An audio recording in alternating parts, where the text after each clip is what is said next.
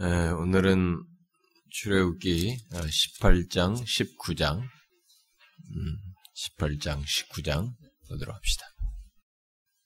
계속 연이어서 우리 교독합시다.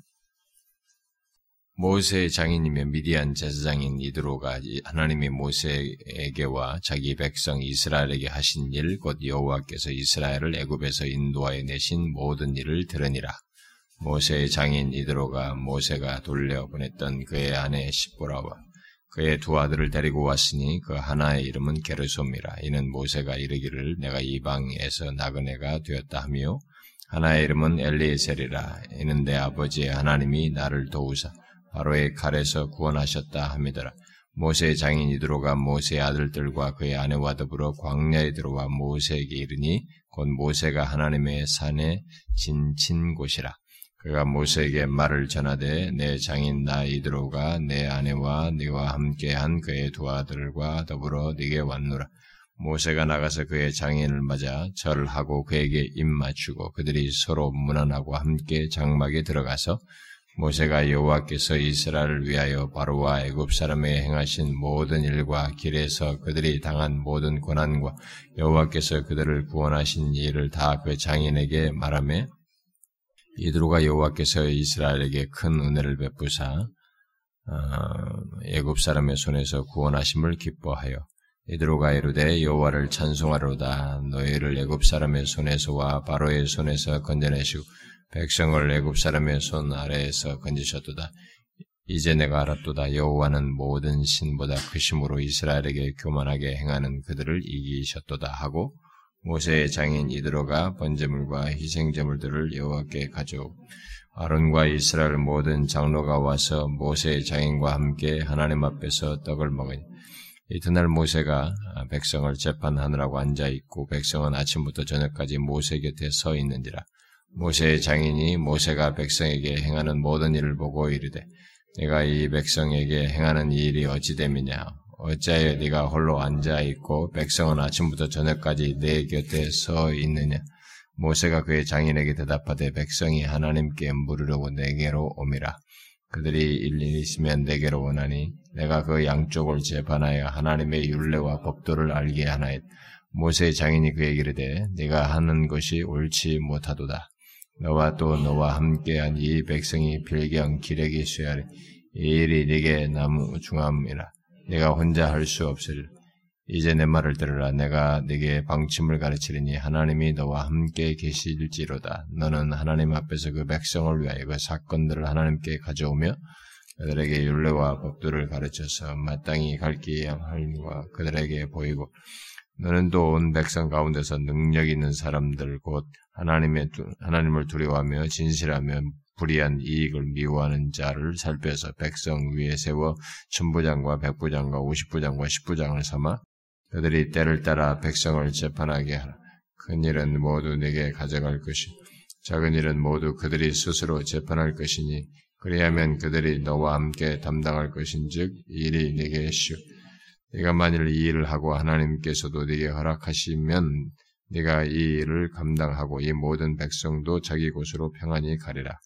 이에 모세가 자기 장인의 말을 듣고 그 모든 말대로 하여 모세가 이스라엘 무리 중에서 능력 있는 사람들을 택하여 그들을 백성의 우두머리고 천부장, 백부장, 오십부장과 십부장을 삼음해 그들이 때를 따라 백성을 재판하되 어려운 일은 모세에게 가져 모든 작은 일은 스스로 재판하되 모세가 그의 장인을 보내니 그가 자기 땅으로 가니라. 이스라엘 자손이 애굽 땅을 떠난 지 3개월이 되던 날 그들이 시내 광야에 이르니 그들이 르비딤을 떠나 시내 광야에 이르러 그 광야의 장막을 치되 이스라엘이 거기 산 앞에 장막을 치니라. 모세가 하나님 앞에 올라가니 여호와께서 산에서 그를 불러 이르시마시 너는 이같이 야곱의 집에 말하고 이스라엘 자손들에게 말함. 내가 애굽 사람들에게 어떻게 행하였음과 내가 어떻게 독수리 날개로 너희를 넘어 내게로 인도하였음을 너희가 보았느니라. 세계가 다 내게 속하였나니 너희는 내 말을 잘 듣고 내 언약을 지키며 너희는 모든 민족 중에서 내 소유가 되겠고 너희가 내게 대하여 제상 나라가 되며 거룩한 백성이 되리라. 너는 이 말을 이스라엘 자손에게 전할지니라.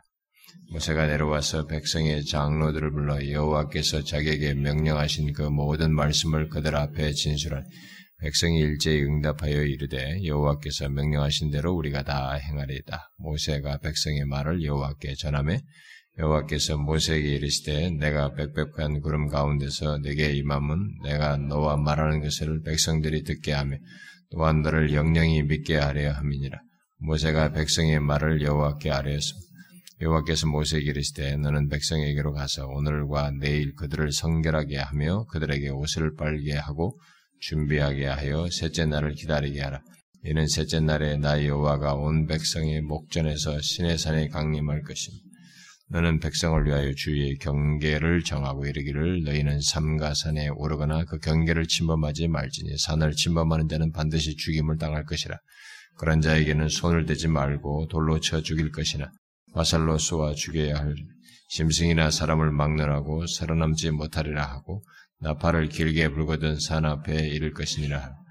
모세가 음, 산에서 내려와 백성에게 이르러 백성을 성결하게 하니 그들이 자기 옷을 빨더라. 모세가 백성에게 이르되 준비하여 셋째 날을 기다리고 여인을 가까이 하지 말라. 셋째 날 아침에 우레와 번개와 빽빽한 구름이 산 위에 있고 나팔 소리가 매우 크게 들리니 진중에 있는 모든 백성이 다 떨더라. 모세가 하나님을 맞으려고 백성을 거느리고 지내서 나 그들이 산 기슭에 서 있는 신의 산의 연기가 자욱하니 여호와께서 불 가운데에서 거기 강림하십니다. 그 연기가 옹기가마 연기같이 떠오르고 온 산이 크게 진동하며 나팔 소리가 점점 커질 때에 모세가 말은 하나님이 음성으로 대답하시더라. 여호와께서 신의 산곧그산 꼭대기에 강림하시고 모세를 그리로 부르시니 모세가 올라가매 여호와께서 모세에게 이르시되 내려가서 백성을 경고할 백성이 밀고 들어와 나 여호와에게로 와서 보려고 하다가 많이 죽을까 한 또 여호와께서 가까이 하는 제사장들에게 그 몸을 성결히 하게 하라. 나 여호와가 그들을 칠까 하노라. 모세가 여호와께 아뢰되 주께서 우리에게 명령하여 이르신 산주의 징계를 세워 산을 거룩하게 하라 하셨사온 백성이 신의 산에서 오르지 못하니 여호와께서 그에게 이르시되 가라 너는 내려가서 아론과 함께 올라오고 제사장들과 백성에게는 경계를 넘어 나 여호와에게로 올라오지 못하게 하라. 내가 그들을 칠까 하노라. 모세가 백성에게 내려가서 그들에게 알리니라.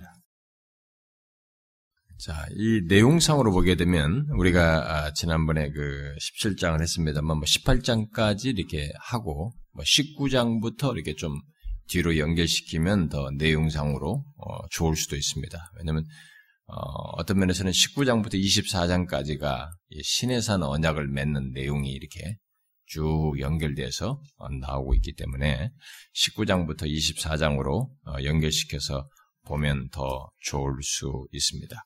어, 신의 산 언약이 담고 있는 그 신의 산 언약과 관련된 내용이 24장까지 19장부터 24장까지 진행되는데 어, 거기서 하나님께서 자기 백성들과 언약 관계를 맺으시는 어, 그 증거로 우리가 유명한 그 20장 같은 데 보면은 10계명을 비롯해서 각종 언약을 맺을 어, 언약 아래서 그 부가적인 법들을 그들에게 주시는 것들을 상세히 기록하고 있습니다.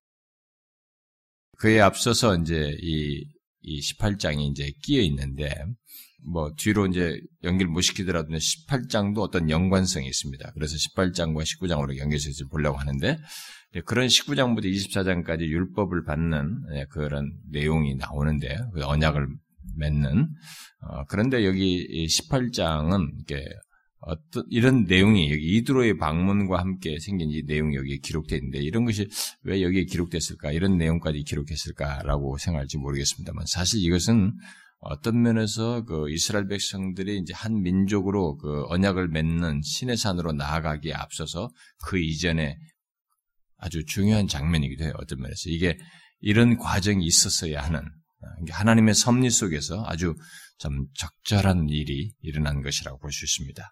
아, 왜냐면은 음, 이들이 그 구체적으로 이렇게 조직화되거든요. 여기서 이 조직화된 민족으로서 언약을 맺어 나가는 거예요. 19장 이하에서부터 그 언약을 맺는 자로. 그러니까 어, 이런 것이 이제 언약을 맺어날 때 이스라엘 한 민족으로서 언약을 맺는 것이거든요. 그러니까 아브라함의 처음 언약을 맺을 때는 아브라함의 후손에게 언약을 맺는 이런 것이 나왔지만 그것이 성취돼서 민족으로서 언약을 맺는 일을 하기 하기 위해서 여기로 이끌어 시내산으로 이끌겠다라고 모세에게 말했단 말이에요. 그러니까 그 작업으로 나아가기 위해서는 이 조직화되는 것이 필요로 했던 것입니다. 이스라엘이 하나의 민족이 어, 되는 것. 그래서 이스라엘이 하나의 민족이 됨과 동시에 더 이상 한 아브라함이라고 하는 이 한 족장의 시족 사회가 아니라 어? 이게 한 민족으로서 이들이 어, 선다고 하는 그런 차원이 있기 때문에 그런 면에서 이 조직화되는 일이 이 섭리 중에 바로 시내산으로 가기 직전에 이런 일이 일어나게 된 것입니다. 그래서 이스라엘은 하나의 민족으로서 하나님과 언약을 어, 언약 속으로 이제 들어가게 한, 되는 것이 뒤에 있게 되죠. 민족을 묶는 어, 그런 역사가 어, 여기 이제 18장에 기록되어 있습니다. 그래서 조금 연계시켜서 어, 보도록 하겠습니다. 먼저 이 18장 전체를 그냥 묶어서 보도록 하겠습니다. 뭐 18장 전체는 제가 말한 것처럼 민족으로 이렇게 조직화되는 한 민족으로 조직화되는 이스라엘을 볼 수 있겠죠.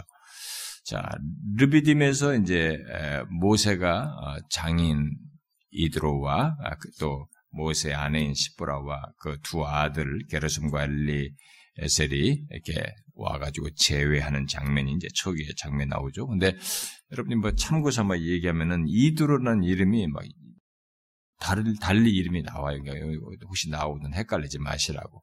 이드로가 이 출애굽기 2장에서나 또 민수기 10장에서는 루엘로 나와요. 예, 이름이 루엘도 나오고 또 사사기에는 이 이드로를 호바, 호밥으로 또 명합니다. 그러니까 어, 거기에다 같은 사람을 지칭하는 것으로 알면 됩니다. 그런데 여기서 이제 이들이 르비딤에서 만나게 되는 것은 아마 이제 시내산으로 가기 직전의 어떤 한 시점 장소인 것 같습니다. 이때. 근데 하나님께서 이스라엘 백성들을 어, 그쪽으로 인도하겠다고 시내산으로 모세를 만났던 호렙산인지 그죠? 어, 거기 시내산으로 어, 인도하겠다. 라고 했을 때, 지난번에 얘기했습니다. 호랩산은 시내산을 또 다른 별칭이기도 합니다. 시내산 안에 어떤 지역을 말한다고 어떤 사람은 말하기도 하는데, 그냥 시내산에 똑같은 것으로 여기면 됩니다. 근데 거기서 만나기로 해서 그쪽으로 이동, 어, 갈 것을 알았기 때문에 아마 여기 르비딤에서 만나자고 한 것 같습니다. 예, 자신이 애굽으로 들어갈 때, 어, 시보라랑 아들을 다시 돌려보냈죠. 돌려보내면서 여기서 제외하기로 했을 것이라고 봅니다. 그러니까 여기 시점에 왔고 또 모세가 그들을 몰라라 했을 리가 없습니다. 그냥 그들을 자기 가족들은 쳐다보지도 않고 그냥 계속 이렇게 어, 이쪽으로 그냥 왔을 것이라고 보기가 어렵습니다. 그래서 아마 여기서 만나기로 아마 약속했던 것 같은데요. 어, 그런데 어쨌든 장인이 그들과 함께 여기 왔습니다. 그래서 모세가 그들을 맞이해가지고 밖으로 나가서 그를 맞고 절하고 입을 맞추고 그래서 영접을 하게 되는데 모세는 이제 장인과 함께 이들을 영접해가지고 안으로 들여서 설명을 하죠. 음, 지금까지 있었던 일들을 설명합니다. 여호와께서 이스라엘을 위해서 행하신 모든 일과 그리고 오는 길에서 그들을 위해서 행하신 모든 그 일들 그리고 그 가운데 있었던 뭐 고난 고난과 그 가운데서 그들을 구원하신 일을 다 말하게 되죠. 그리고 모세와 이제 아론과 이스라엘 모든 장로들과 함께 하나님 앞에서 이들이 떡을 먹게 됩니다. 그런데 이제 아, 아, 그 떡을 먹기 전에 이제 이런 얘기를 듣고 이제 이드로의 반응이 나오죠. 이드라 이드로가 여호와를 찬송하면서 여호와보다 더 큰 신이 없다라고 어, 고백을 합니다. 거기 뭐 10절, 11절에 그러죠. 여호와를 찬송하로다. 너희를 애굽 사람의 손에서와 바로의 손에서 건져내시고 백성을 애굽 사람의 손에서 건지셨도다. 이제 내가 알았도다. 여호와는 모든 신보다 그 신으로 이스라엘에게 교만하게 행하는 그들을 이기셨도다. 이렇게 고백을 합니다. 아, 그리고 번제물과 희생제물을 드려요. 음, 하나님께. 그리고 이제 여기 모세와 아론과 뭐 이스라엘 장로들과 함께 하나님 앞에서 떡을 먹습니다. 자, 이런 떡을 먹는 이런 작업들은, 장, 모습들은 이들이 하나님을 믿는 믿음 안에서 교제하는 장면이죠. 보편적으로 교제하는 장면을 이제 시사해 주는데, 이 장면, 이렇게 이드로가 이스라엘 백성들에게 같이 함께 하나님을 경배하고, 그 다음에 거기서 그들과 함께 교제하는, 그들의 공동체 속에 들어와서 이렇게 교제하는 장면, 이런 것을 놓고, 어, 많은 사람들이 아, 이드로가 언약 안에서 이스라엘, 이스라엘 백성들과 함께 살기를 원해, 원해, 원하여서 나오는 어떤 이방인을 대변하는 이방인들에게 그런 문은 열려 있는 것이죠. 누구든지 하나님, 예수, 하나님, 하나님을 믿든 하나님 백성 안에 들어올 수 있죠. 그들 언약 안에서 할례를 통해서 들어올 수 있죠. 예, 하나님을 믿음으로써 언약 안에서 이스라엘과 함께 이렇게 살 수 있는데 예, 바로 그런 것들을 어, 그런 이방인을 상징해주는 어, 하나의 내용이다 이렇게 말하기도 합니다. 우리는 이 사람이 여기서 개심을 했는 개종을 했는지 음? 그런 건 확신할 수 없습니다. 어, 그러나 바로 그런 것을 어, 표하는 어떤 내용으로 말하는 것에 대해서는 뭐 얼마든지 그럴 수 있다고 봅니다. 구약에서도 항상 그건 있어요. 우리가 이미 출애굽할 때도 그런 얘기 봤습니다만 이방인들 할지라도 그들 이스라엘 백성들 공동체에 들어올 수 있었습니다. 그들과 할례를 통해서 그 언약 가운데 들어와 가지고 그들이 함께 음? 하나님 백성으로서 그런 같이 교제할 수 있는 그런 길이 그때부터 열려 있었죠. 자, 이제 이 런 경험을 이제 하고 여기에 증거하니까 거기에 뭐 그 증거에 대한 반응으로서 하나님을 찬송하는 이런 일이죠. 우리가 하나님의 행하심은 이렇게 증거하게 될 때 사람들로 하여금 반응을 일으키죠. 어? 근데 어, 대체적으로 그 믿는 자들 안에서 하나님의 생생한 역사는 이렇게 증거될 때 어떤 사람의 반응을 나타나게 되죠. 물론 부정적인 반응을 나타내는 경우도 있습니다. 우리가 사도행전에서 보다시피 어, 사도 베드로가 설교를 했을 때 마음이 찔려서 회개하는 그룹이 있었는가 하면 뒤에 가보면은 어, 스테반이 설교할 때 마음이 찔렸던 단어가 좀 다르긴 합니다. 악한 쪽으로 찔리는 거지만 오히려 거부 반응 쪽으로 찔려가지고 돌을 던지는 경우가 있어요. 그러니까 전해지는 생생한 하나님의 역사하심과 이런 하나님의 일하심을 말할 때 사람들은 일반적으로 반응을 하게 되죠. 근데 여기 이들은 어, 긍정적인 반응을 한 것으로 여기서 지금 기록하고 있습니다. 자, 그 다음에 이제 뒤에 이제 13절부터 어, 나머지 부분을 보게 되면은 다음날 있었던 일입니다.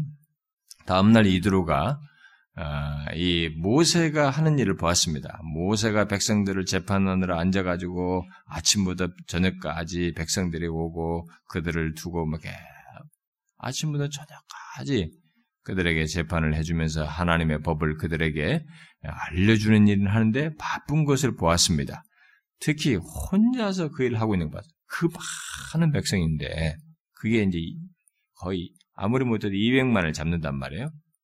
200만에 서 250만이라고 하는데 이제는 큰 민족을 이뤘단 말이에요. 근데 그들을 갖다가 아침부터 저녁까지 그들 사이에 있는 문제를 여러분 인간이 이렇게 줄을 서서 아침부터 저녁까지 끊임없이 올 정도 사람들이 있는 거 보시면 여기 하나님 백성 공동체가 이렇게 싹 인도했는데 이들 사이에 뭐가 많이 문제가 있는 거예요. 어? 판결을 해줘야 할 문제가 있는 거예요. 이렇게 인간사가 그렇습니다. 이제 이런 것을 앞으로 이제 하나님께서 정비해 줄 계시 말씀도 더 구체로 줍니다만은 모세가 그걸 혼자 하고 있었어요. 음, 그걸 보니까 이게 이건 아니라고 이제 판단하게 돼요. 먼저 내막을 듣고 이들과 내막을 듣고 그 모든 일을 혼자 감당하는 것이 옳지 않다고 여기서 아, 거기에 어떤 제안을 해주죠. 음? 이 백성들이 예, 이렇게 제안을 하게 된 것은 이 모세가 그렇게 함으로써 혼자 함으로써 너무 힘들 것이라는 것도 봤겠지만은 백성들이 자신들의 어려운 문제들을 빨리 해결되지 않을 때에 율법을 마음대로 다룰 위험이 있단 말이에요. 이렇게 쭉 혼자서 계속 하면 시간을 많이 걸리잖아요. 어? 그런 사이에. 이런 어름들이, 위험 요소들이 있기 때문에 대안을 제시하는, 제안하는 겁니다. 상당히 현명한 제안을 해주죠. 그런데 그 제안하는 내용은 뭡니까? 이제 중요한 것은 이제 더 이상 이들을 큰 가족 단위로 보면 안 된다는 거예요. 큰 가족 단위로. 큰 가족 단위가 아니라 하나의 민족이라는 사실을 알고 거기에 맞는 조직을 필요로 하다라고 제안을 한 것입니다. 네, 그런 대안을 제시한 거죠. 아, 이 이드로의 조언에 대한 모세는 그것을 좋게 여겼습니다. 어? 그 조언을 따라서 백성 가운데 능력이 있는 자, 음? 네, 능력이 있는 자라고 했지만은 그 능력 있는 자라고 하는 것이 우리가 흔히 이 세상에서 말하는 본이 흔히 쓰는 그런 개념에 오늘날 우리들이 쓰는 차원에서 능력 있는 사람 그런 게 아니고 하나님과의 관계 속에서 하나님을 믿음으로써 능력을 소유한 것이죠. 하나님을 두려워하고 진실하고 불이한 이익을 미워하는 자. 이게 능력 있는 사람으로 묘사했어요. 이런 사람들을 뽑아가지고 하는 게 좋겠다는 것을 따라서 하는 거예요. 교회 안에서도 마찬가지예요, 여러분. 우리가 이런 능력 있는 사람을 세우는 것입니다. 세상에 능력 있는 사람을 우리가 세우는 게 아니고, 어? 세상에서도 능력이 있으면서도 이런 것이 있으면 더할 나위가 없어요. 음? 아, 실제로 그런 사람들 봤어요. 세상에서도 사회적으로 보면 존경받을 자리가 있고 그런 사회적 지위라든가 이런 걸 가지고 있는데도 진짜 여기서 말하는 이런 능력 있는 사람을 그런 능력을 가진 사람, 하나님을 두려워하며 진실하고 이런 사람이 있습니다. 참 드물지만은 교회 안에 있죠. 근데 교회 안에서 우리가 사람을 세울 때 사람은 어, 이런 능력을 봐야 되는 거예요. 세상적인 기준에서 능력이 아니고 하나님을 두려워야 됩니다. 하나님을 두려워하지 않으면 자기 자신이 드러난다. 뭘 맡겨놔도 맡겨놓은 그 자기 자신을 예를 들어서 10부장이든 50부장이든 1000부장이든 그 1000부장이라는 그 지기 위에 도취돼요. 이건요, 오늘날도 똑같이 적용될 수 있어요. 무엇든지 교회 안에서 리더십을 맡은 사람, 저 같은 목사를 위시해서 다 마찬가지입니다. 이런 면에서 능력이 있어야 돼요.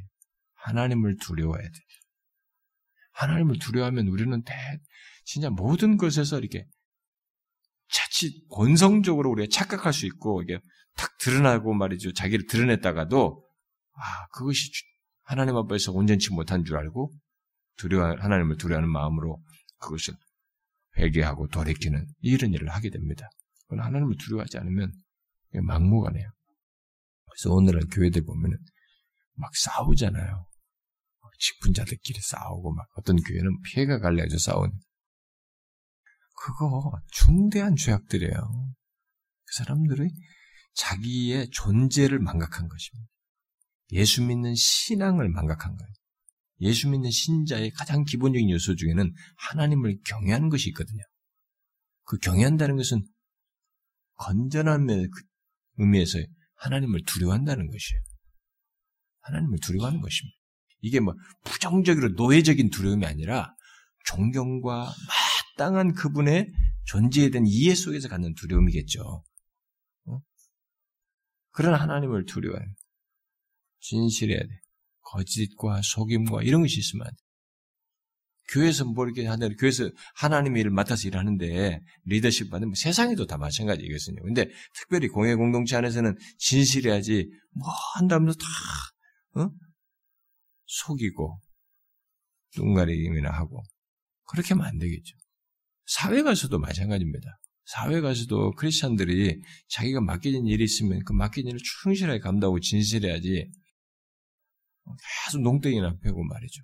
상관 안 보면은 그냥 딴짓이나 하려고 그러고. 그러면 안 돼. 세상 사람들 얘기지. 우리는 그러면 안 됩니다. 우리는 진실해야 돼. 예배당에서만 그렇게 티내면 안 됩니다. 삶에 가서도 우리는 하나님의 면전에서 그 직장 생활을 하는 것입니다. 여러분들이 교회당을 벗어나서 혼자 어디를 가든 간에 그분, 여러분들과 저는 하나님의 면전에 있는 존재들이에요. 그 생각을 하고, 그래서 그분의 면전에서 우리가 진실해야 되는 것입니다. 이런 거죠. 이익을 미워하는, 불의한 이익을 미워하는 거예요. 이 불의한 이익 같은 이런 걸 미워해야 된다고. 이에요. 리더십을, 뭔가라도 리더십 만든 사람이 제일 힘든 게 뭐냐면, 이 불의한 이익을 가지고 자기의 이 가지고 있는 그 어떤 지위, 직위, 직책을 이렇게 활용하려고 하는 사람들이 나타나요. 우리나라 보세요. 막 온데 다 돈이잖아요. 어? 다 돈이지 않습니까?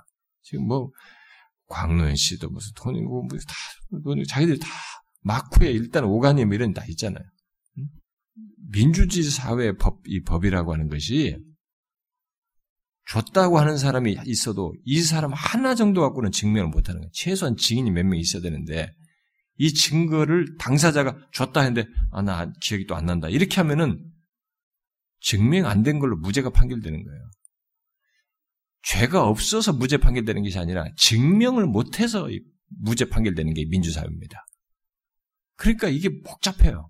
그러니까 하나님 앞에서 보면은 자기들은 정당하다 이렇게 말할 수 있어요. 왜냐하면 내가 정치 논리 속에서 상관없이 우리들 안에서 자기들이 합법적으로 움직인 돈이다 이렇게 자기 머리를 착각해서 확 뒤집어 놓으면은 옳게 보겠지만은 그걸 옳다고 볼 수 있지만 사실 거기는 돈이 꼬인 것이 많이 있습니다. 우리나라는 완전히 정치가 정말 날립니다. 형량도 너무 적고 그러니까 대충 또 하는 거죠. 어? 여러분이 우리는 여러분들이 모르십니다. 이 우리 금융계 같은데요. 이 지금 못 건드립니다. 정부가 제2금융 뭐 저축은행들 있잖아요. 거기에 막 진짜 그 투자된 돈 가지고 거기 그 사람들이 막 마음대로 투자하고 막 갖다 써가지고 건드리질 못합니다. 너무 큰 폭탄들이기 때문에 뭐 부산 저축은행 하나 터졌습니다만 다른 데도 다 마찬가지예요. 거기에는 엄청난 비리들이 있습니다. 제가 아는 사람을 통해서 들었어요. 몇 달 전에. 못 건드려요. 이런 것들이, 보세요. 근데, 교회 안에서까지 이러면 어떻게 됐어요? 그 리더십이 바르지 않은 것입니다. 그 바로 이런 사람들이, 그게 능력 있는 사람이에요. 오늘은 우리들은 막 사람이 크고 외적으로 높은 집이 올라오고 사람이 많고 뭔가 성공하고 이런 것이 능력이 있다는데 성경이 말하는 능력인 사람은 이런 거예요. 하나님을 경외하고 진실하고 불의한 이익을 탐하지 않고 불의한 이익을 미워하고 뭐 한기총 이런 사람들 지금 뭐 자기들끼리 난리죠. 거기는 다 돈을 얼룩졌어요. 저는 직접 관련된 뭐 어떤 뭐 복사들 통해서 들었는데 제가 여러분들에게 말하면 여러분들 충격받고 실족하기 때문에 말을 못합니다.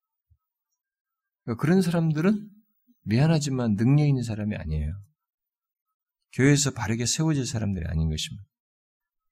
교회 안에는 이런 부분에서 이걸 넘어서야 됩니다. 근데 아니 그러면 불의한 이익을 이렇게 미워하면서도 어떻게 이 직을 잘할 수 있느냐? 그, 그게 능력이에요. 이 세상에서는 오히려 이런 것을 안 갖는 것을 능력이라고 하지만 이게 너무 어려워요. 이런 걸 할 수 있는 사람이 진짜 능력이 있는 거죠. 하나님 안에서 하는 것이고. 이런 제안을 하는 것이죠. 이런 제안을 따라서 그런 사람들을 살펴가지고 천부장, 백부장, 오십부장, 십부장 뭐 이렇게 임명을 했습니다. 그리고 그들이 해결해서 해결하기 어려운 일만 모세에게 가져오게 해서 모세가 그걸 담당하도록 이런 조직화를 했습니다. 그래 이게 얼마나 놀라운 장면이에요. 200만인 사람들을 다 그렇게 해서 하니까 어, 너무 놀랍죠. 그렇게 해서 이스라엘은 하나의 민족으로 이게 조직화됩니다. 어? 마침내 어설프게 출애굽해가지고 지금 뭐 그냥 모세만 따르고 뭐 지파별로 움직이면서 막 따라오기만 하는데 아직까지 지금 이게 체계적으로 이렇게 착착착 돼 있지 않거든요. 나중에 가서 이제 여기 성막이 나와요. 뒤에 가서 이 율법을 받고 십계명 받고 난 다음 뒤에 성막에 대한 계시가 이어져서 나오죠. 성막에 대한 그런 게 나올 때 이제 지파별로 동서남북으로 세 개 지파씩 착착착 배열해서 쓴다든가 뭐 이런 것들을 더 이제 하게 됩니다. 그런 것들을 할 수 있는 이런 것들의 체계가 여기서 처음 잡히는 거예요. 음? 그래서 하나님께서는 이제 언약을 세울 이스라엘을 어, 섭리 가운데서 이렇게 이드로를 사용해가지고 한 민족으로 조직화하는 아, 이런 일을 해서 그런 준비를 시킨 것이죠. 하나님의 섭리가 놀랍습니다. 이런 부분에서. 그러니까 여러분과 저의 인생 속에요. 이렇게 하나님께서 어떤 것을 통해서 우리에게 섭리하셔서 도움을 주시고 어? 우리의 하는 일을 돕게 하시고 뭐 이런 거 있잖아요. 여러분들 인생 속에서도 그렇고 어, 그게 있죠. 어떤 사람을 붙이시고 이렇게 음, 이, 이 장면도 그렇습니다. 그래서 이런 것 속에서 결국 자연스럽게 또 모세는 백성들 가운데 제 위치를 갖는 거죠. 제 리더십을 갖는 그런 모세의 위치도 더욱 분명하게 설정되는 장면이기도 합니다. 그래서 이스라엘이 조직화된 이후로 어, 이드로가 이제 떠나게 되는데요. 어, 여러분 예수 그리스도도 여기서 모세와 같은 위치, 이스라엘 백성들의 모세와 같은 위치는 우리에게 있어서 바로 예수님이 차지하고 계시죠. 예수 그리스도를 믿는 우리들을 한 몸으로 한 공동체로 구성하시고 우리 안에서 계셔서 우리의 모든 것을 판결하시고 인도하시는 왕, 우리의 왕으로 계신 분은 바로 예수 그리스도시죠.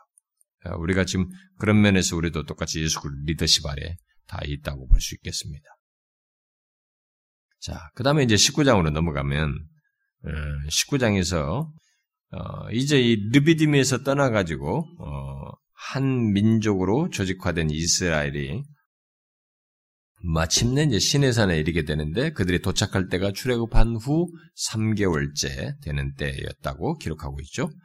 여기서 하나님께서는 어, 민족 하나의 민족이 된 이스라엘 백성들에게 자신을 계시하시고 어, 그들을 언약 안으로 네, 끌어들이고자 하시죠. 여기서 언약 안 그러니까 언약을 통해서 아브라함 이후로 지속되어 온 하나님과의 관계를 이렇게 정식으로 공인하는 일을 한 민족으로 두고 민족 대상으로 해서 정식으로 공인하는 일을 신의 산 언약을 맺음으로써 하시는 것입니다.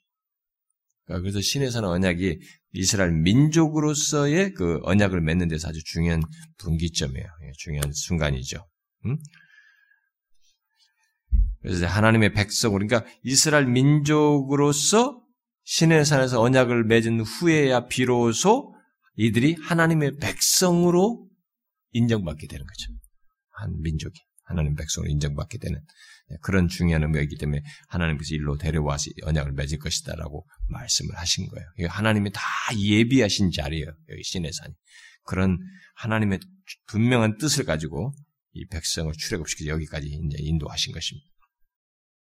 그런데 이제 미리 제가 19장에 들어왔기 때문에 뒤에 19장부터 24장을 조금만 미리 개관을 좀 해드리고 나서 좀 설명을 하고 싶은데 뭐 여기 19장 같은 경우는 뭐 1, 절부터 15절에 보면은 하나님 여호와의 현현 그분의 강림하심 나타나시는 것을 준비하는 내용이고 16절부터 25절은 마침내 하나님께서 신의 산에 나타나시는 현현하시는 내용이고 그 다음에 20장 1절부터 17절은 신해산 언약의 기본 원리인 10계명이 주어지는 내용이고, 그 다음에 이제 그 18절부터, 20장 18절부터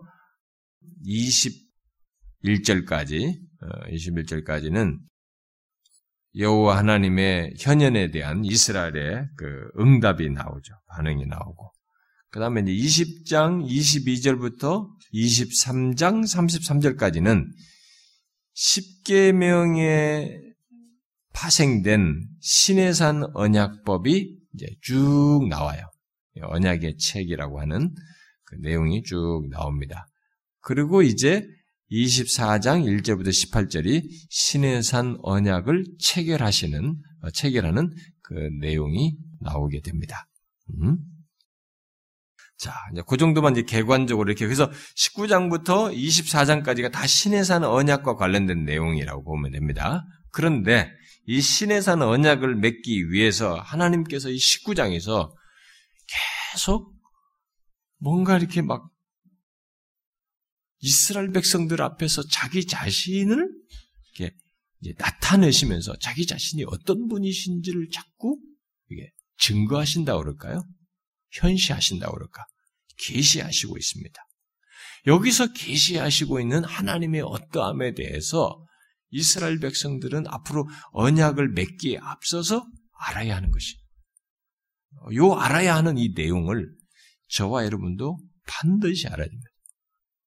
오늘날 예수 믿는 사람들이 뭐 데이비드 웰스도 그런 얘기를 했습니다만 어? 오늘날 기독교가 상실한 것이 바로 거룩하신 하나님이다 라고 말했는데 예, 오늘날의 이 모든 기독교 신학이 계속 사랑으로 몰입합니다. 사랑이란 내용이 너무 은혜롭단 말이에요. 그러니까 사랑이라는 것으로 설명을 다 할 수도 있고 거기에 우리에게 유, 유익하게 하는 내용이 너무 많기 때문에 사랑으로 다 이게 모든 걸 빠지게 뭐랄까요? 모든 말씀이나 신학 이런 것들을 그쪽으로 내몰아요. 아, 오픈 페이즘이라든가 뭐 열린 신학 같은 것도 사랑을 굉장히 중요시 여깁니다.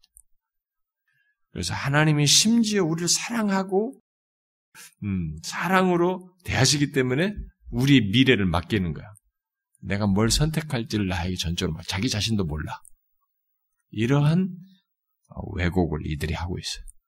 그게 최근 신학에 이렇게 사람들이 자꾸 여기서 하나님께서 자기와 언약 관계를 맺는 데 있어서 선행적으로 자기 자신을 어떤 분으로 계시하시고 있는지를 자꾸 망각하려고 그래요. 아, 우리는 신약 시대다. 이렇게 얘기하는데 자, 신약 시대 여러분 사도 요한이 요한일서에서 사랑에 대해서 제일 많이 말하는 곳이 요한일서예요. 응? 요한일서에 보면 비중상을 보면 사랑에 대해서 쭉 얘기해요. 거기서 계속 병행적으로 말하는 게 뭡니까? 하나님은 빛이시라. 그걸 함께 말하는 것이. 그렇게 한쪽으로 치우치면 안 되는 것입니다. 여기서도 우리가 이제 그걸 주목해야 되는 거예요. 응? 하나님께서는 먼저 여기 이제 전반부에서 이스라엘과 언약을 언약으로 이끌기 위해서 먼저 이제 자기 자신을 계시하는 문제 때문에 모세를 불러 중보자를 통해서 일을 하시죠. 모세를 부르십니다. 그리고 이제 모세는 하나님의 명령을 따라서 산으로 올라가게 되고 하나님께서 거기서 어, 모세에게 말씀하시고 그는 또 그 말을 모세에게 가서 전하는 이런 장면을 보여요. 그러니까 계속 모세를 중보자로 두고 일을 하시는 장면을 우리가 보게 됩니다. 그러니까 하나님께서 분명히 지금 가까이 이스라엘 백성들에게 아주 가까이 자기 자신의 임재를 드러내시는 이런 장면인데 바로 그 이스라엘 백성들과 가장 가까이 계셔서 그들과 대화하시기 위해서 가까이 오셨지만 중재자 모세를 통해서 그들과 대화하시고 그들에게 말씀하시는 것을 보게 됩니다. 어, 요, 요 내용이 신약에 와서도 똑같이 적용됩니다.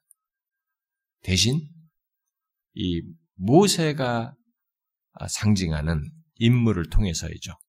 모세가 말한 그 선지자가 올 것이라는 그, 그 선지자에 해당하는 바로 예수 그리스도를 통해서죠. 우리도 예수 그리스도를 통해서 하나님께서 우리와 대화하시, 말씀하십니다. 여러분 이것을 잘 아셔야 됩니다. 제가 옛날에는 이런 설교를 다 했기 때문에 저는 어떤 걸 많이 강조했던 것을 다시 내가 무의식 중에 막 생각 없이 툭 튀어나온 것이 나오지만 의지적으로는 제가 옛날에 가르쳤던 것 많이 썼던 말은 잘 안 쓰려고 하는 성향이 있어요, 제가. 자꾸 이게 그 이상한 버릇이에요. 그러니까 영국에서 논문 쓸 때 하도 교수가 나한테 닥닥 굴러가지고, 예. 똑같은 말을 하더라도 단어를 바꾸어서 반복적인 것을 기피하고 문장을 유니크하게 만들고 막 그렇게 하니까 그것이 쇠뇌돼 가지고 뭔가 이렇게 강조하고 반복했던 것이라도 이렇게 했던 것을 제가 설교 내용 속에서 강조하기 이런 거 말고 이런 거 말고 옛날에 강조했던 사상들은 툭 튀어나온 거 아니면 잘 안 하려고 하는 성향이 있어요. 그런데 제가 이미 이런 거 다 얘기했습니다. 여러분이 잘 아셔야 됩니다. 아, 하나님께 우리가 하나님께서 우리에게 다가오시는 것 그리고 우리가 하나님을 대면하고 하나님과 교통하는 이 모든 일은 예수 그리스도 없이는 가능치가 않습니다. 그를 통해서 하나님의 말씀도 우리에게 옵니다. 하나님의 말씀, 하나님이 원하시고 말씀하시고자 하는 이것이 예수 그리스도 안에서 또 그분을 통해서 우리에게 전달이 돼요. 제가 말하는 것을 여러분들이 잘 이해하셔야 됩니다. 그래서 요한 일서에서 예수 그리스도를 말씀으로 묘사한 거예요. 말이라는 게 뭐예요? 말. 어? 전달이잖아요. 전달 매체잖아요. 바로 하나님을 우리에게 전달해주는 그분으로 오신 분이 예수 그리스도예요. 물론 그 당대의 그 말씀이라는 걸 로고스라는 당대 용어로 설명해서 좀 더 부가적인 것들이 있겠지만 있지만 가장 쉬운 말로 하면 그거예요. 하나님께서는 우리에게도 예수 그리스도 통해서 그의 말씀을 하십니다. 그러니까 예수 그리스도를 통하지 않고는 저와 여러분은 하나님께 접근이 가능치 않아요. 대화가 가능치 않습니다. 그분의 뜻을 우리가 알 수가 없어요. 받을 수가 없습니다. 지금도 하나님께서는 말씀이신 예수 그리스도를 통해서 중 대언자 되시는 그리스도를 통해서 우리에게 말씀하시고 우리에게 가까이 오시고 우리와 대화하십니다. 우리와 가까이 우리 가까이 임하십니다. 말씀을 통해서 그렇게 하셔요. 그래서 이 모세는 바로 그 일을 여기서 어, 사실 저기 모형적으로 하고 있는 것이죠.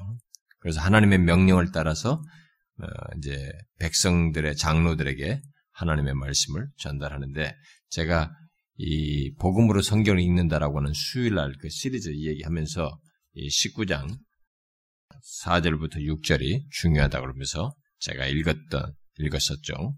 여러분 기억하시죠? 어, 전달하는데 뭐라고 전달합니까? 이 내용이 사실 중요해요. 그때 중요해서 제가 다 강조했는데 에, 앞으로 모세를 통해서 산 언약이 맺어집니다. 그런데 그 언약을 맺기 전에 하나님이 확고하게 하시고 있어요. 요 근거 아래서, 이 전제 아래서, 이 부인할 수 없는 이 사실 안에서 모세를 통해서 신의 산에서 언약을, 율법을 주시는 것입니다. 율법을 주시고 언약을 맺으시는 것. 이 내용이 뭐예요? 내가 애굽 사람이 어떻게 행하였음과 내가 어떻게 독수리 날개로 너희를 업어내기로 인도하였음을 너희가 보았느니라. 이게 앞으로 모든 이스라엘 백성들의 펼쳐질 전제예요. 이 근거 위에서 모든 일이 있게 됩니다. 율법도 주어지고 언약도 맺어지는 것입니다. 그게 뭐예요 이게? 은혜죠, 은혜. 전적인 은혜를 얘기하는 것입니다. 이스라엘 백성들이 이 자리에 와서 앞으로 벌어지는 모든 것은 은혜 때문에 있게 되는 일들이에요. 어? 은혜 없이 뭐 어떤 것이 있는 것이 아닙니다. 율법조차도 은혜의 배경 속에서 주어졌다는 것을 말해주는 아주 중요한 사실이에요. 아, 결국 하나님께서 모세를 불러 어, 말씀하신 것은 여기서 두 가지죠. 이 4절부터 6절 사이에서 말한 것은 두 가지입니다. 하나는 하나님 하나님은 자신이 아, 지난 몇 개월 동안 이스라엘 백성들에게 베푸신 은혜, 버플은 은혜를 언급하시죠. 곧 하나님께서 애굽 사람들에게 행하신 일과 독수리 날개로 이스라엘 백성들이 자신에게로 인도하신 일을 말합니다. 마치 어, 자기들은 진짜 뭐 무기도 없고 막 이렇게 험난한 세월인데 마치 독수리 날개 이렇게 없고 온 것과 같다. 어? 네, 그런 식의 표현으로 하셨어요. 그러니까 하나님의 구원의 은총과 그들을 보살핀 것을 여기서 먼저 강조를 하고 있고, 두 번째로 말한 것은 뭐예요? 그 하나님의 은혜에 대한 이스라엘의 자발적인 응답을 요구하시죠. 뭐예요? 세계가 내게 다 내게 속하네. 너희는 내 말을 잘 듣고 내 은혜에 대한 반응이에요. 내 언약을 지키면 너희는 모든 민족 중에서 내 소유가 되겠고 너희가 내게 대하여 제상 나라가 되며 거룩한 백성이 되리라. 어? 요것을 얘기를 하는 것입니다. 음? 하나님께서 이스라엘에게 특권을 주신 것이 분명합니다. 어? 그것은 그들이 특별한 백성이었기 때문이 아니라 하나님께서 그들을 선택하심으로써 그들이 특별한 백성이 되었기 때문이죠. 그렇죠? 이들이 특별한 것은 아니에요. 하나님께서 선택하심으로써 그들을 특별하게 하셨기 때문에 그렇습니다. 여기에 내 소유, 그죠? 응?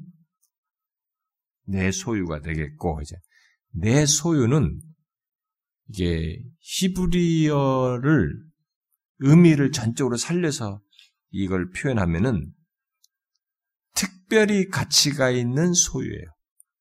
의미가. 특별히 가치가 있는 소유. 너희들을 내가 그렇게 특별히 가치 있는 소유. 그러니까 그렇게 하신, 그렇게 된 것은 하나님께서 그를 선택하셨기 때문에. 그들이 자연적인 조건에서 그렇게 특별한 것은 아니에요. 아, 물론 그들이 그 특권을 소유한 것은 자신들만을 위해서가 아니고 제사장 나라가 되어서 온 땅을, 온 민족을 위해서 그 특권이 드러나야 된다는 것을 말하죠. 그래서 하나님께서 요구하시는 반응은 그렇게 되는 것입니다. 순종함으로써. 하나님께 대하여서 제사장 나라가 되고 거룩한 백성이 되어야만 해요. 그래서 이들은 이 특권 아래서 자, 모세가 이 말을 백성들에게 전했을 때 그, 그들이 반응한 것이 나오죠. 어떻게 반응했어요? 응? 뭐라고 말했어요? 네, 말해봐요. 이것은 제가 일부러 강조하려고 하는 거니까. 뭐라고 말했어요? 여호와께서 명령하신 대로 우리가 다 행하리이다. 이렇게 말했죠? 음. 이렇게 함으로써 그들은 자신들이 하나님과의 언약 속으로 들어가기를 원한다고 어, 말을 했습니다. 그것을 들었어요. 그런 자신들의 원함을 드러냈습니다. 그런데 이들이 한 말은 지금 이들이 이제 그렇게 말을 했는데 그들이 한 말은 자신들이 하는 말을 알지 못하고 말했다고 볼 수 있어요. 충분히 이 말의 의미를 이들이 현재 시제로는 알지 못하고 말했다고 할 수 있습니다. 왜냐하면 과연 누가 하나님의 뜻과 명령을 다 명령하신 대로 다 행할 수 있느냐라는 거예요. 누가 그것을 다 행할 수 있느냐 이거죠. 지금 뒤에서 나타날 것이지 뒤에서 이들이 현연 나타나시는 것을 볼 수 있겠지만 하나님은 거룩하신 하나님이에요. 흠과 티가 없고 그 흠과 티가 이렇게 그 거룩하신 하나님 앞에서 용납될 수가 없어요. 거룩하신 하나님이십니다. 그 거룩하신 하나님의 뜻을 따라 다 행하면서 살 수 있는 사람은 어디 있냐 말이에요.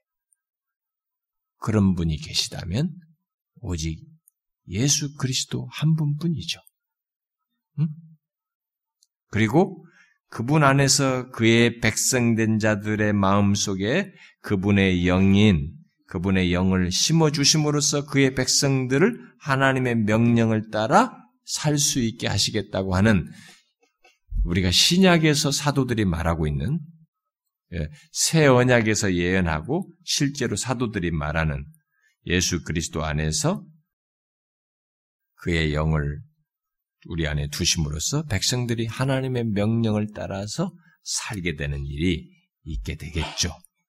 그런데 이스라엘 백성들은 그때까지는 자신들 스스로 그렇게 살 수가 없습니다. 살 수가 없어요. 그런데도 이들은 그렇게 말했습니다. 이들은 마치 스스로 그렇게 살 수 있다고 믿은 것이에요. 이렇게 말함으로써.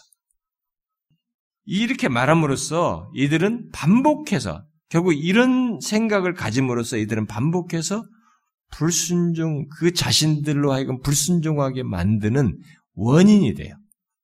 계속 자기 순종하는 것의 근거를 자꾸 자기 자신 안에서 찾으려고 해요. 이 사람들이. 그러니까 다 불순종하게 됩니다. 그럼에도 불구하고 그들이 신의 산에서 이 확신 있게 대답할 수 있었던 것은 이 대답한 그 말 속에는 우리가 다 행하리다라고 말한 이 말 속에는 사실상 장차 그들을 위해서 모든 삶을 바쳐 다 행하시게 될 예수 그리스도, 음? 곧 yes라고 대답하실 예수 그리스도의 영을 나타내는 것이에요. 이들이 지금 이렇게 말하지만 바로 그리스도의 영에 의해서 자신들이 알지 못했지만 말한 것이라고 볼 수 있습니다. 결국 이들은 하지 못합니다. 다 행하실 분은 예수 그리스도예요. 그렇죠? 우리가 실제로 예수 그리스도께서 뭐 성경을 여러 군데 우리가 그분의 삶 전체를 통해서 볼 수 있지만은 하나를 읽어봅시다. 누가 보면 22장 봅시다. 42절 봅시다. 22장 42절. 자, 한번 읽어봅시다. 시작. 이르시되 아버지여 만일 아버지의 뜻이거든 이 잔을 내게서 옮기시옵소서. 그러나 내 원대로 마옵시고 아버지의 원대로 되기를 원하나이다. 네. 그리스도께서 이렇게 하심으로써 하나님께서 말씀하시는 것에 명령하시는 것에 모두 예스를 하시죠. 마지막까지. 그래서 사도 바울이 예수 그리스도의 삶을 어떻게 묘사했냐면 여러분 고린도 후서 1장을 한번 보세요. 고린도 후서 1장 어, 19절을 봅시다. 음, 19절 읽어봅시다. 시작. 우리 곧 나와 실로아노와 디모데로 말미암아 너희 가운데 전파된 하나님의 아들 예수 그리스도는 예하고 아니라함이 되지 아니하셨으니 그에게는 예만 되었느니라. 여기 이 사람들이 지금 우리가 다 행하겠습니다. yes를 말했지만 이 뒤로 이스라엘 백성들은 yes가 안 됐어요. 유일하게 처음부터 끝까지 하나님 앞에서 다 오직 예이신 분은 예수 그리스도예요. 예수 그리스도 안에서 우리 안에 두신 성령으로 말미암아 우리가 그 뒤에 이제 yes가 되는 것입니다. 그러기 전까지는 이 yes가 안 되는 것이에요. 이 구약 백성들이 그렇죠. 그리고 어쨌든 여기서 어, 이제 모세는 이제 이 백성들이 다 이렇게 말했다는 사실을 하나님께 아뢰죠. 그때 하나님께서 그들에게 지극히 거룩한 가운데서 거룩한 가운데 거하는 자신을 그들에게 보이고자 하십니다. 그렇게 대답한 것에 대해서 그게 이제 구제를 보니까 여호와께서 모세에게 말하죠. 내가 빽빽한 구름 가운데서 내게 임함은 내가 너와 말하는 것을 백성들에게 듣게 하며 또한 너를 영영히 믿게 하려니라. 모세가 백성의 말을 여호와께 하려고 이렇게 했는데 아, 이제 그 백성들 앞에서 모세를 알리시면서 이제 자기 자신을 계시하실 것을 얘기하면서 요구하죠. 몇 가지를 그들에게 구별하도록 합니다. 그래서 백성된 자들이 자신들을 성결케 하고 옷을 빨고 죄를 고백하도록 요구하십니다. 음? 이런 거룩함 하나님 앞, 하나님의 강림에 앞서서 그들을 성별하게 하는 이런 일을 하게 하죠. 자, 그리고 산으로부터 어느 정도 떨어진 거리에 떨어진 곳에 있도록 물러나 있도록 이렇게 말을 하게 됩니다. 여러분 이런 요구를 하나님의 이런 행동 요구에 대해서 자꾸 생각을 해야 됩니다. 그냥 뭐 이런 게 뭐가 필요하냐 천만의 말씀이에요. 이들은 분명하게 지각해야 됩니다.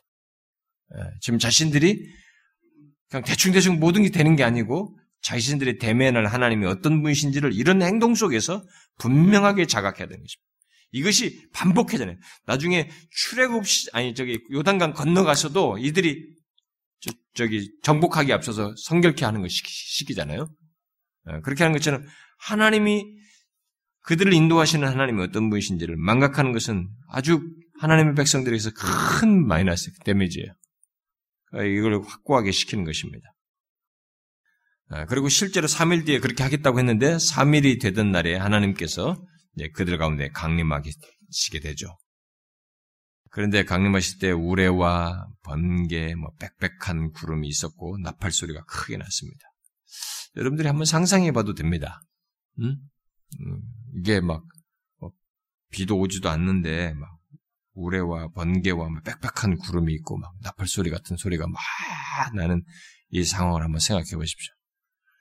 예, 이게 신의 산이니까 광야니까 사람이 없는 곳 아니에요. 광야 없는데 거기로 사람들 이들 모아온 거 아닙니까? 거기도 모았으니까 산들이 있고 여기 있는데 거기 공, 넓은 이 사람들이 머물 수 있는 공터가 있던 넓은 터가 예, 산들이 있지만 거기에 그들을 확 이런 그들 가운데 둘러싸면서 이런 일이 있게 됐어요. 한번 상상해 보세요. 왜 이런 일을 하시는지를 잘 생각하셔야 됩니다. 이들이 앞으로 벌어질 이들에게 주어질 그것에서 자신들이 언약을 맺는 하나님의 어떤 무신지를 이들이 분명히 자각해야 된 것이죠. 진중에 있던 백성들은 이런 것 중에 모두가 떨은 것입니다. 모두 떨었다고 그랬어요. 아, 모세는 백성들을 이끌고 연기 속에 그 나오는 크 쌓여가지고 그 크게 진동하였던 그 산 기슭에 서게 되죠. 그리고 나팔 소리가 점점 커질 때 모세가 하나님께 그의 뜻을 물었습니다. 하나님께서는 그를 시내산 꼭대기로 부르시죠. 자, 이제 하나님께서 어, 전에 약속하셨던 것을 이루십니다. 모세에게 약속했던 것들 이런 것들 다 마침내 이루었어요. 자, 그리고 이 사건을 통해서 이스라엘 백성들이 모세를 통해서 부름받은 아, 모세를 하나님께서 부름받은 이 중보자라는 것을 다 이제 인정하게 되는 인정하지 않을 수 없는 목격을 하고 경험을 하게 됩니다. 아, 여러분 변화산상에서도 어, 하나님께서 그의 영광 가운데서 예수님께 예수님과 말씀하시고 그의 말을 다 청종하라고 그랬죠. 음, 모세도 바로 그런 모세가 바로 그런 것의 모형이에요.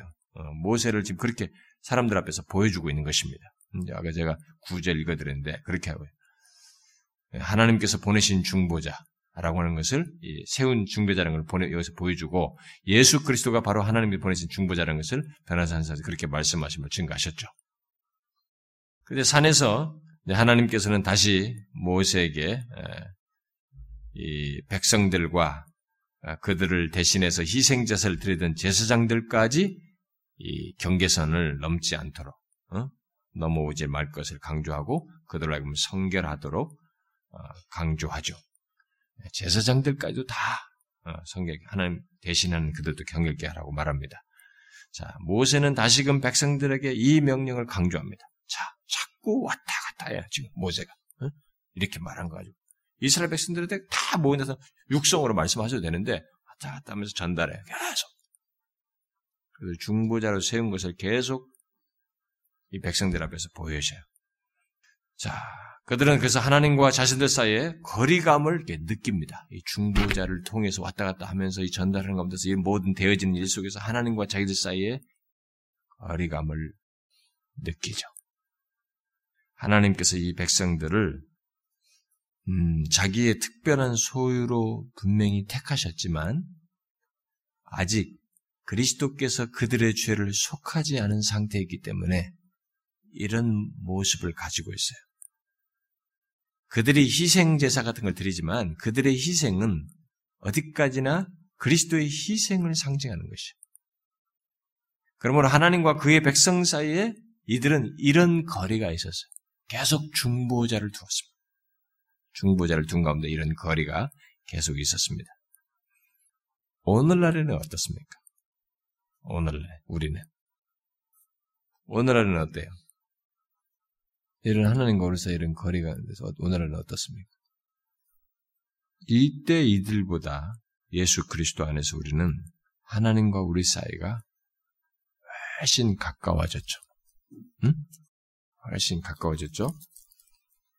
그러나 가까워졌지만 심지어 가까워진 정도가 어느 정도냐면은 그의 영으로 우리 안에 거하시기까지 한다고 그랬으니까 이렇게 가까워졌어요. 성령께서 우리 안에 거하심으로써 거하신다고 했으니까 그의 영으로 우리 안에 거하시기를 원하실 정도로 우리가 그렇게 가까워졌습니다.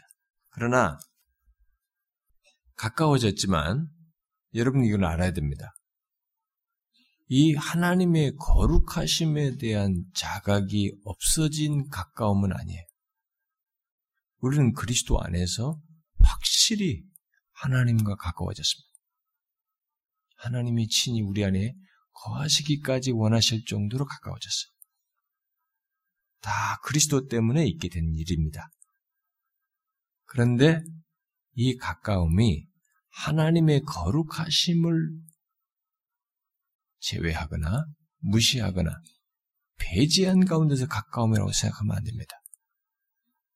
바로 이것이 오늘날 기독교에서 빠졌어요. 사랑을 얘기하다 보니까 하나님과 우리 사이에 반드시 지각해야 될 하나님의 거룩하심에 대한 지각이 사라졌어요. 그래서 제가 옛날에 설립주년 우리 집회할 때, 각성 집회할 때, 거룩한 사랑이다. 제가 얘기했습니다. 사랑 앞에 기독교는 거룩하는이라고 하는 수식어가 반드시 붙어야 된다고 그랬습니다. 거룩한 사랑. 이게 안 되면 우리들은 신앙생활이 왜곡됩니다. 결국 하나님에 대한 이해도 왜곡됐고 내 중심적으로 하는 음, 봄으로써 제가 계속 이 실론 얘기하면서 다 나와야 될 내용인데 그렇게 함으로써 우리 신앙이 전반적으로 왜곡돼요. 그래서 주관주의에 빠집니다. 여러분 하나님을 주관적으로 믿게 되면요. 나는 기분이 좋을 수 있습니다. 내 자신은 만족스러울 수 있습니다. 근데 자기 만족일 뿐이에요. 결과가 치명적일 수 있어요. 왜냐면 그 마태복음 7장도 다 자기 기만이거든. 자기 확신이거든요.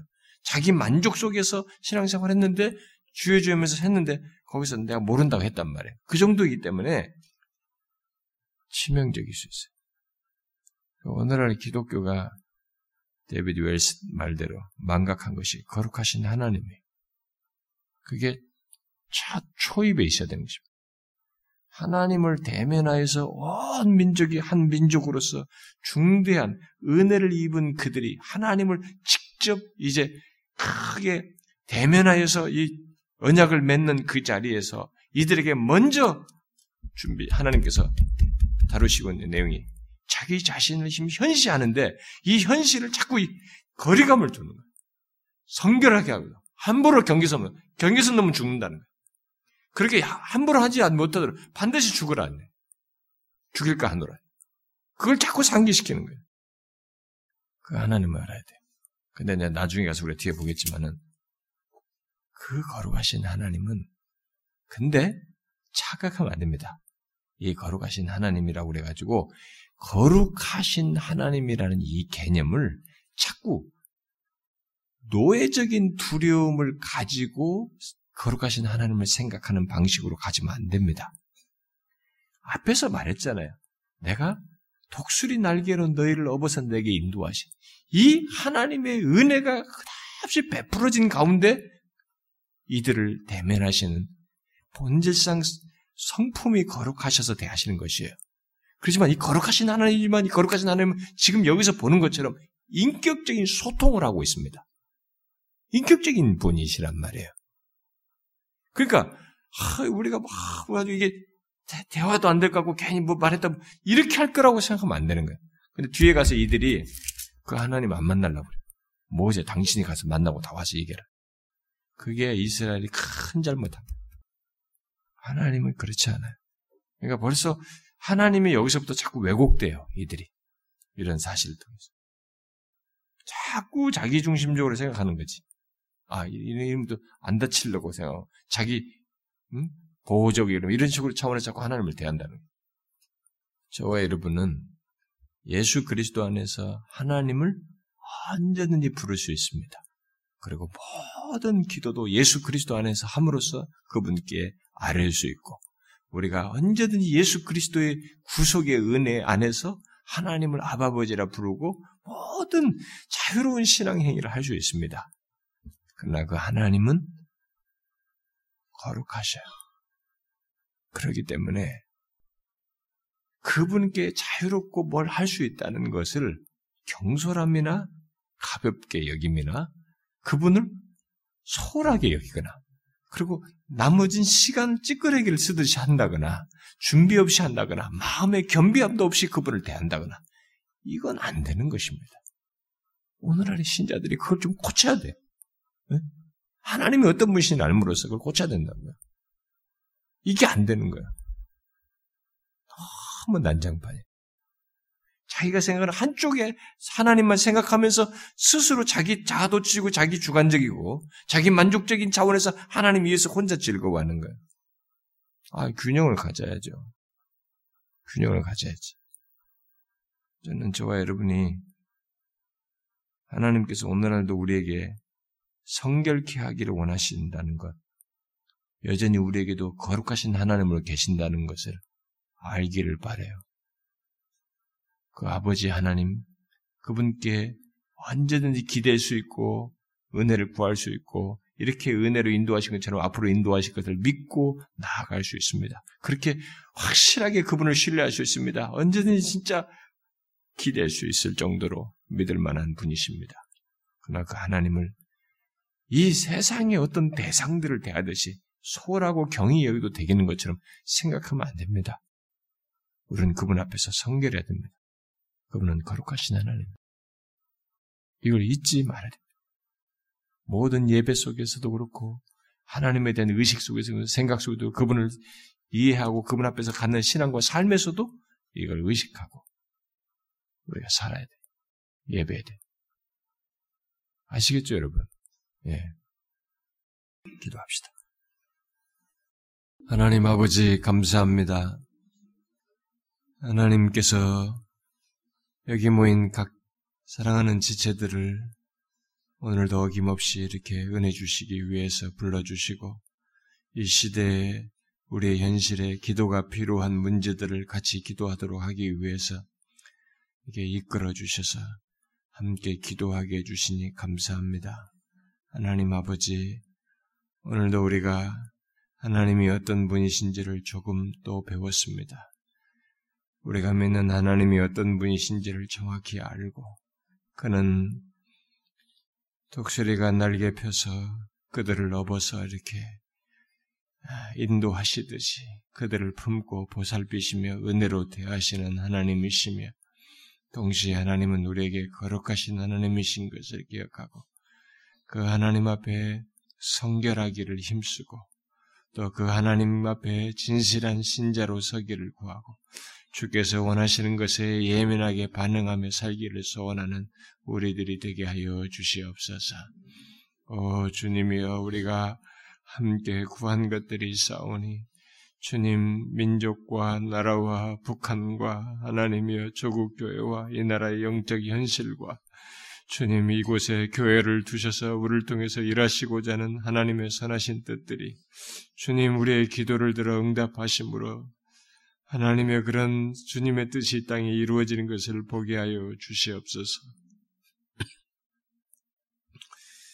우리가 보는 현실은 정말 주님의 은혜가 절실하게 필요로 하다는 것을 우리가 너무 절절하게 느끼고 있습니다. 나라 안에서 또 이북의 현실 속에서 조국 교회 현실 속에서 또 우리들의 교회 현실 속에서 절절하게 느끼고 있습니다.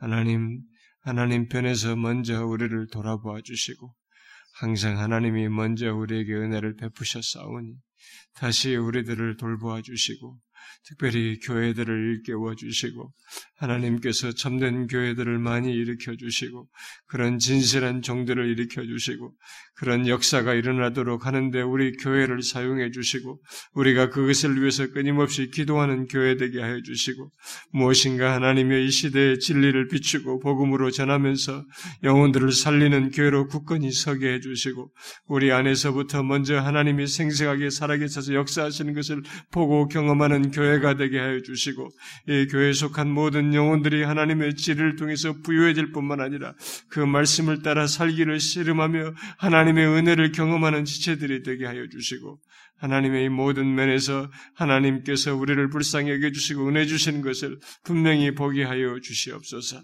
여기 참여한 각 사람들에게도 하나님의 필요한 것들이 있습니다. 저들의 영혼을 살펴주시옵소서. 영적인 상태의 갈망과 간구를 들어주옵소서.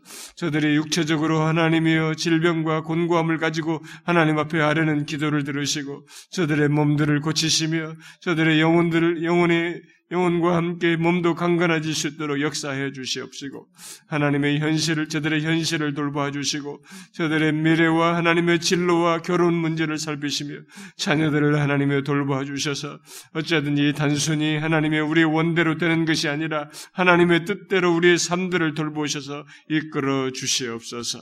저들이 계속적으로 하나님 앞에 하래며 간구할 때 저들의 기도를 일일이 살펴 들으시고 응답하여 주시옵소서. 간절히 구하고 우리 주 예수 그리스도의 이름으로 기도하옵나이다. 아멘.